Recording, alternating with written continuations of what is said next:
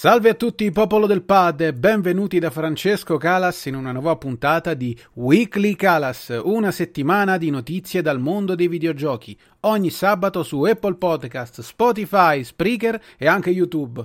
Un podcast da ascoltare mentre refresciate la pagina per acquistare PlayStation 5 o magari state aspettando che si aggiorni e scarichi tutti i giochi vecchi e nuovi. In descrizione trovate tutti i link per seguire la mia programmazione e lo ricordo, questo podcast è sponsorizzato e comunque parte della squadra multimediale di Gameplay Caffè. A questo punto ragazzi, let's start! E iniziamo subito con la prima notizia riguardante uh, Project 007, un nuovo videogioco da IO Interactive che è in arrivo. Ce l'hanno detto, insomma, la prima notizia parla proprio di questa IO Interactive, Software House, nota per averci raccontato le gesta dell'agente 47, eh, quindi la serie Hitman, che è pronta a gettarsi in una nuova avventura. In rete è apparso un teaser che annuncia che il team si occuperà appunto di Project 007, titolo ancora provvisorio, un nuovo videogioco dedicato a James Bond, leggendario agente segreto. Il teaser non ci ha rivelato ovviamente moltissimo, alcuni dettagli arriveranno in futuro dall'account Twitter trailer ufficiale di James Bond, ma una delle poche informazioni che finora sono state rese disponibili è che il gioco sarà interamente dedicato a una storia inedita legata alle origini del personaggio. Attendiamo speranzosi. Notizia numero 2 per la rubrica dietro le quinte, i videogiochi sociali, aggiungo io, rendono felici e rilassati. Una nuova ricerca scientifica condotta dall'Università di Oxford attraverso l'Internet Institute e portata avanti in collaborazione con Nintendo e EA, eh, dimostra che i videogiochi rendono più felici e rilassati. Sia Nintendo che EA hanno partecipato fornendo i dati relativi a due loro videogiochi popolari. Da un lato Plant vs Zombie Battle for Neighborville, dall'altra Animal Crossing New Horizon, manco a dirlo. Dopo diverse anali- analisi, il risultato è che i videogiochi, i videogiocatori eh, che giocavano appunto a questi videogiochi si sentivano molto più felici e rilassati alla fine di ogni partita. Certo, i videogiochi analizzati sono due, sono solo due, ma eh, le, uh, nelle conclusioni della ricerca il dottor Pzblisky, non riuscirò a pronunciarlo mai bene, afferma che ciò non vuol dire che il concetto non possa essere applicato anche a tutti i videogiochi o a buona parte di essi. In special modo questo dimostra quanto la componente sociale dei videogiochi possa influire sul eh, buon umore delle persone. Notizia numero 3. Data mining e business. Capcom sotto attacco ransomware rubati dati di utenti e non solo. Qualche giorno fa, abbiamo, lo sappiamo, Capcom è stata vittima di un attacco informatico. Ragnar Locker il, uh, Locker, il gruppo responsabile dell'attacco, ha dichiarato di aver rubato un terabyte di file. Gli aggressori hanno chiesto un riscatto pari a 11 milioni di dollari in bitcoin, bravi loro.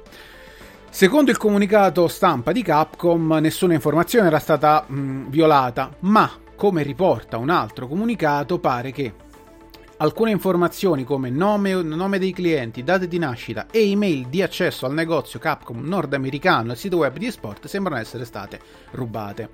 La prima analisi non parla comunque di dati relativi alle carte di credito e questa è una fortuna.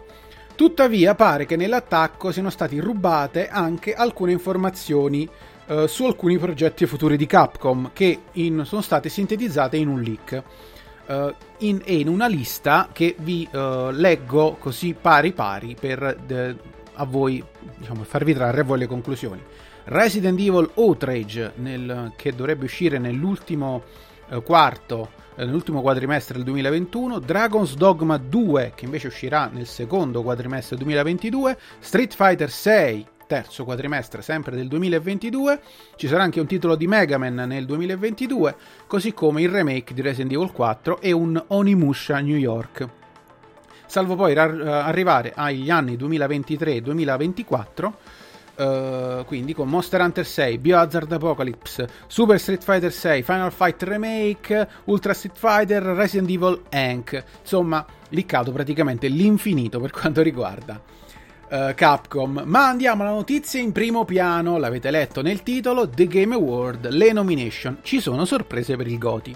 Alla notte dei The Game Awards gli Oscar dei videogiochi mancano poco più di 15 giorni e Geoff Keighley ha rivelato tutti i candidati delle varie categorie. incetta di nomination per The Last of Us Part 2, per Final Fantasy VII Remake, per Ghost of Tsushima e per il sorprendente, questo bisogna dirlo, Hades. Non resta che attendere quindi il 10 dicembre per scoprire i vincitori.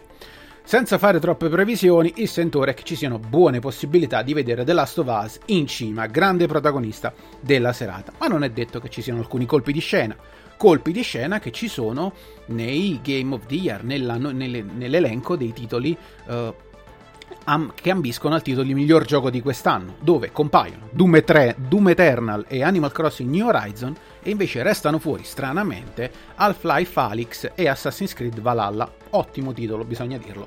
Da, viste le recensioni, la trovate anche su Gameplay Café, la recensione di Assassin's Creed. La mia valutazione, soprattutto per quanto riguarda Animal Crossing, dettata e stimolata da un confronto con i colleghi di Gameplay Café, si può sintetizzare in questo, mo- in questo modo. 1. Dato il gusto per le esperienze narrative nei videogiochi, per me um, scusate, Animal Crossing come Goti è fuori contesto, almeno quest'anno. Fosse stato un anno più uh, social, un anno più votato alla componente uh, ludica e meno alla componente narrativa, avrei dato ragione. In questo caso no. Oltretutto non è un titolo perfetto, anzi tutt'altro. 2. Vero è che l'impatto del, del, gioco, quindi di Animal Crossing sul mercato, è stato devastante, ma non si può basare una nomination ai The Game Awards basandoti su, su quanto il gioco ha venduto, su quanto il gioco è stato popolare nel, nel, nell'anno, altrimenti FIFA, Call of Duty, ma anche un League of Legends sarebbe potuto diventare tranquillamente un Game of the Year. Il mio pensiero è che la sua presenza nel GOTI sia di natura politica, quindi Animal Crossing è lì per, natu- per politica, per dare a Nintendo uno slot all'interno della premiazione, all'interno dei The Game Awards. Il gioco non vincerà mai il GOTI, questo possiamo, ci possiamo mettere la mano sul fuoco, però intanto Nintendo si prende questa piccola fetta di uh, spazio all'interno dei The Game Awards. Mio pensiero, mio parere, mia opinione, opinabile sicuramente, ma è il pensiero, un pensiero dettato da anche un pochino delle dinamiche che si, si conoscono nel, nel mercato. Notizia numero 5, andiamo a bomba con la sorpresa di questa settimana. Due video enigmatici su PlayStation Arabia fanno sentire aria di Silent Hill. Silent Hill per, per PlayStation 5 potrebbe essere stato rivelato appunto da questi due taser un corridoio ehm, con una porta molto molto sinistra e un rumore di passi sottofondo e come secondo, secondo, due, secondo videoclip una, scusate, video, una vetrina di una lavanderia con un'insegna al neon Now Open blu eh, che poi si spegne e lascia accesa una sola O rossa. Cosa avrà voluto dire? Non lo sappiamo, non lo sapremo almeno nei prossimi, nei, nei prossimi giorni, almeno crediamo sia così. Pare che Uh, siano degli indizi per questo fantomatico Silent Hill di cui si vocifera da tanto tempo. Vedremo se Sony e Konami ci confermeranno o smentiranno questa affermazione. Notizia numero 6, andiamo a notizia un pochino più standard, Bethesda al meglio su Xbox ma sarà anche su altre console. L'acquisizione da parte di Microsoft di Zenimax Media, società madre di Bethesda Softwork, ha generato molti dubbi sul futuro dei titoli che um, agiscono sotto questo marchio ma Microsoft, ancora una volta, ha voluto chiarire la sua posizione. Ne ha parlato in un'intervista Tim Stewart, direttore finanziario dell'azienda. Le nostre decisioni a lungo termine sono quelle di non togliere a Sony o Nintendo tutti i giochi Bethesda. Quello che vogliamo è che quel contenuto, quindi i titoli Bethesda, arrivino prima da noi e in una forma migliore. Vogliamo appunto che offrano il meglio sulle nostre piattaforme. Riassunto? Li svilupperemo pensando a Series X, poi altri dovranno adattarsi a quelli che sono i nostri standard qualitativi. E qui, insomma, si potrebbe aprire una parentesi immensa che non possiamo perché qui siamo a notizie news dal mondo dei videogiochi. Ultima, uh, ultima, notizia, siamo andati velocissimi in, questo, in questa settimana, appunto in questa settimana di sette notizie dedicate al mondo dei videogiochi di questo Weekly Calas. Ricordo sempre che tutte le uh, news, tutti i link sono, li potete trovare qui sotto in descrizione. Arriviamo a notizia numero 7. Save the date, in questo caso salviamoci la data per le scarpe di NES by Puma che arriveranno a dicembre. Negli ultimi tempi dobbiamo scusate, dobbiamo dirlo, Puma ha fatto molte collaborazioni per le sue sneaker, creando prodotti a marchio Mario o a marchio Sonic, per esempio. E appunto il marchio sportivo di eh, calzature, non solo, è tornato con un paio di scarpe che celebrano l'iconica console NES, il Nintendo Entertainment System. Le sneaker Future Rider usciranno il 4 dicembre 2020 e vantano una colorazione ispirata appunto alla console Nintendo, un pulsante power sul lato e dettagli di Super Mario sulla linguetta. Un uh, oggetto che fa il paio con altri prodotti della serie Sunshine e Galaxy con Puma X della gamma Puma X Super Mario Bros. che sicuramente finirà nella lista dei desideri di tutti i giocatori questo Natale. Ma parlando di NES, andiamo se vogliamo al nostro accadde oggi, al nostro grande evento che accadde appunto il 21 novembre del 1990. Se identificassimo con l'arrivo appunto di NES l'anno zero di Nintendo, l'epifania sarebbe di certo datata appunto 21 novembre 1990, il giorno in cui venne immesso sul mercato giapponese SNES o Super Famicom oppure banalmente Super Nintendo. Il suo apporto, l'apporto di questa console nella storia di Nintendo e dei videogiochi fu deflagrante. Nonostante arrivò dopo le altre console a 16 bit, PC Engine e Sega Mega Drive per intenderci, alla fine del suo ciclo vitale riuscì ad essere la console più venduta della sua generazione. Con i suoi 16 bit, quel giorno di 30 anni fa cambiò il mercato, anche grazie alla presenza nella confezione di Super Mario World, che segnò tra gli altri il debutto, quindi la prima uscita ufficiale di Yoshi nel Regno dei Funghi. La sua line-up, la line-up di Super Nintendo, ancora oggi rappresenta uno dei più ricchi e densi concentrati di cult della storia dei videogiochi e fu volano per il successo di molte serie importanti. Parliamo di Final Fantasy o di Donkey Kong, quindi Square e Rare.